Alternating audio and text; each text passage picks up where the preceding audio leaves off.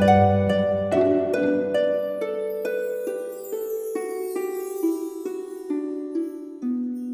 イルセラピーでバラ色の人生。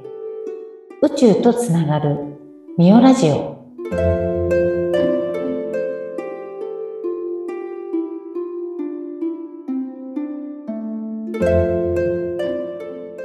こんにちは。オイルセラピストのミオです。本日も佐々木さんよろしくお願いしますはい。よろしくお願いいたします。えっとね今日はあの瞑想についてまたお話ししたいと思うんですけど、瞑想をね、突然オンライン瞑想やりますって言って、うん1ヶ月ちょっとぐらい経って、あの、いや、こんな感じかなっていうのにちょっと思うところがあるので、今日お話ししたいと思います。たくさんやりましたね。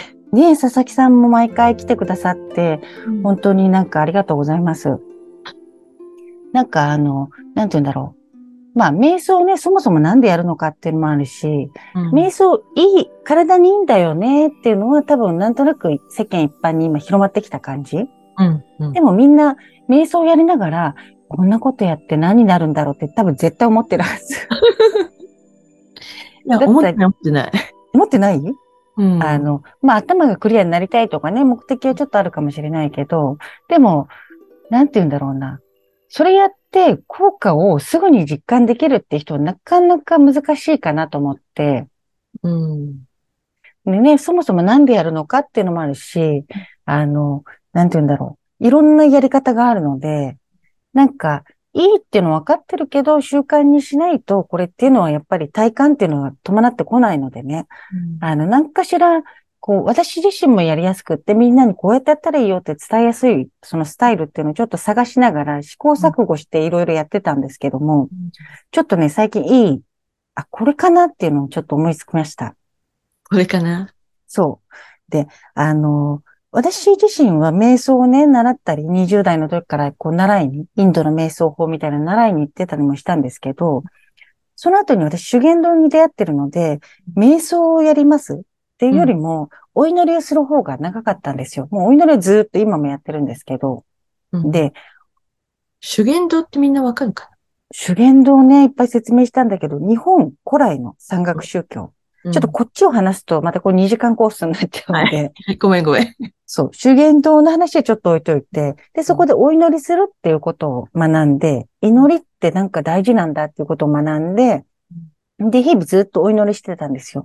お家に神棚作って、またはその修験道のその、あの、なんていうんでしょう、場所に行った時にお祈りして、でごま炊きやってお祈りして、もうずっとお祈りなんですよ。で、お家で例えばお祈りしてる時に、あの、まあ、お経をあげたりするんですよね。般若心経だったり、いろんなご神言あげたりするんですけど、それずっとブツブツ言って、ある意味、あの、座ってね、ずっとブツブツずっとお経を唱えてたりするのって、あ、これ何が瞑想と違うんだろう？みたいに思って、うんうん。あの、はっきり言ってほぼ同じじゃないと思って。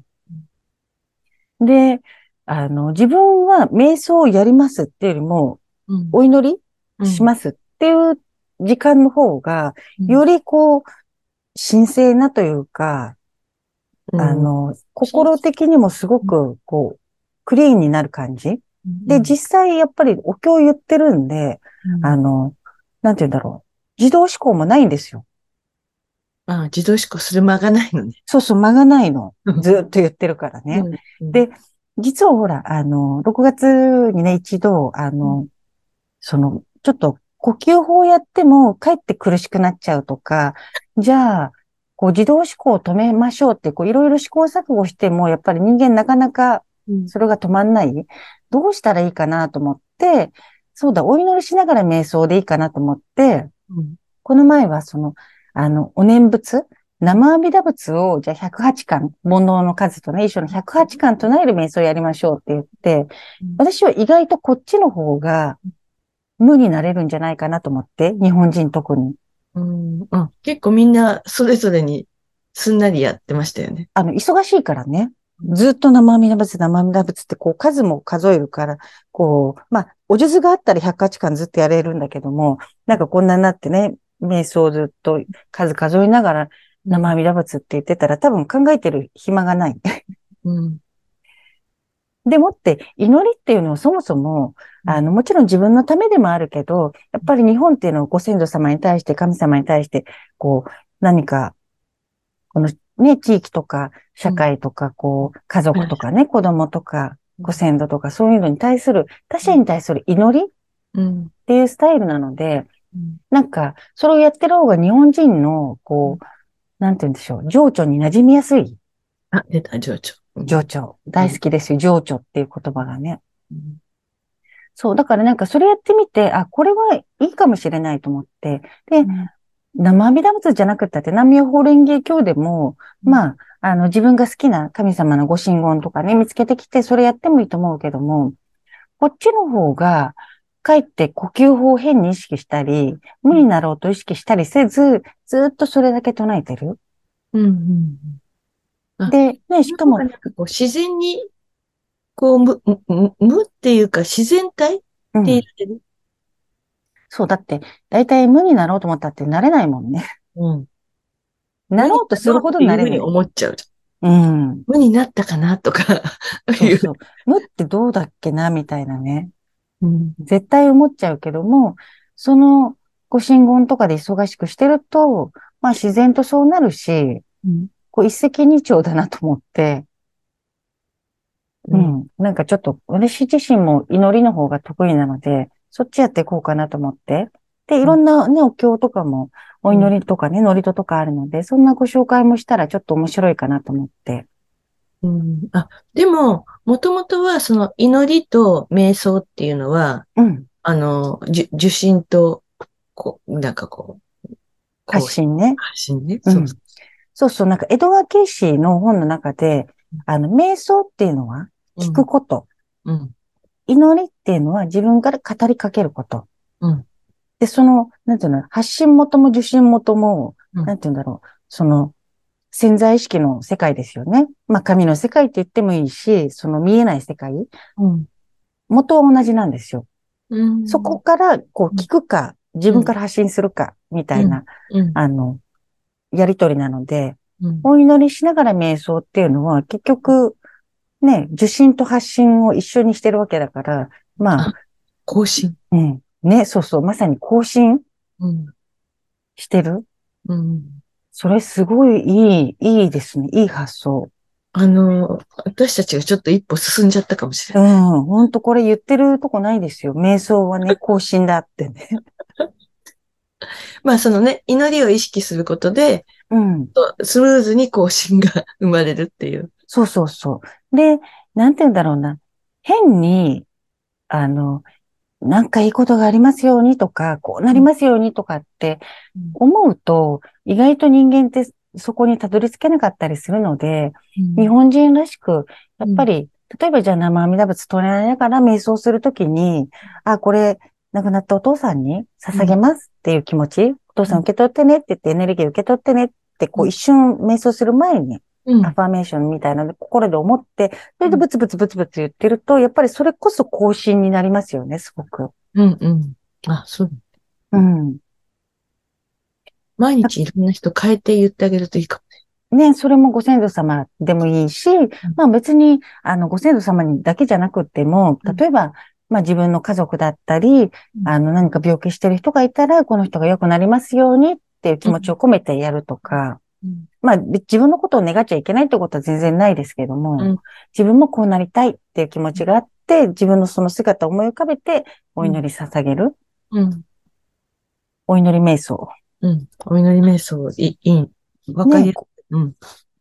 そうなんか自然かなと思って、うん、ちょっとしばらくね、これでやってみたいと思います、いろいろ。続けるのが大事だからね。そうなの。結局これって、あ、こんだけやったらこうなります。絶対にこうですって答えはね、ないんでね。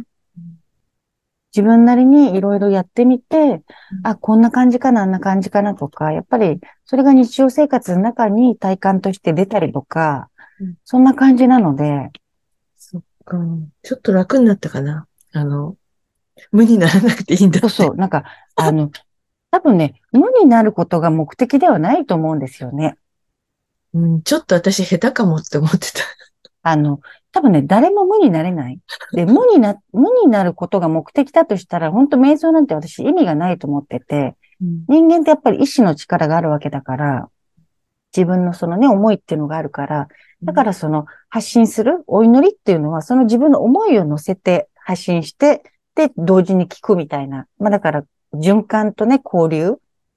よかった。だって最初の頃は無になって思考ししないっていうのが基本みたいに言われたから、うん。思考が来たら、あ、思考来たな、あっち行けって言えって、言ってたから、その思考も、あの、まあ良くない思考っていうか、今の人たちは情報がいっぱいありすぎるので、自動思考がたくさんありすぎるんですよ。それが頭の中でうるさいんで、うん本来いるべき思考は人間ほら考えるなんとかだって言うけども、あの、ちゃんと考えられた方がいいです。左脳もちゃんと使った方がいい。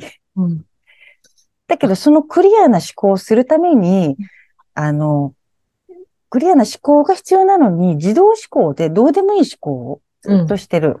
うんで、そのどうでもいい思考っていうのは結局未来に対する不安だったり、過去に対してこうか、いろいろああでもない、こうでもないって考えると卑屈になってくるしね。うんうんその余計なものばっかり考えてるから、それを止めた方がいいよねっていうのは瞑想では言われてますよね。うんじゃあ、ちょっと穏やかな気持ちで、うん。瞑想。そう、だからお祈りしして、誰か、誰かのためにこれやってるんだと思ったら、なんかちょっと気持ちいいじゃないですか。うん、うん。うん続けやすい。そうそうそう。多分そう、そうだと思う。祈りって言った方が続きやすいかもしれない、日本人は。そういう民族なんですよ。うん。じゃあちょっとその美しい民族の考え方をもっと広めていく話は次にしようね。そうですね。ぜひ、あの、土曜日の夜10時から、うんだいたい30分ぐらいね、瞑想してるので、うんあの、ズームの、えっと、URL を貼っとくので、ぜひぜひ、あの、突然参加もありなので、ぜひ来てください。じゃあ、佐々木さん、うん。突然さど、みんなが目つぶってるんだよね。あ、そうそう、あの、声かけてくださいね。途中参加の場合に、たまに私、パッて見上げたら知らない人がいて、声かけてくださいと思って、ちょっとびっくりしたことがあったので、あの、来ましたぐらい言ってくれれば、はい、入りました。ぐらいね。そうそう、入りますとか、あの、誰々ですとか言って、自分で瞑想やって目つぶってたりして、びっくりしたことがあるので、でもぜ、あの、突然参加全然ありなので、あの、待ってますので来てください。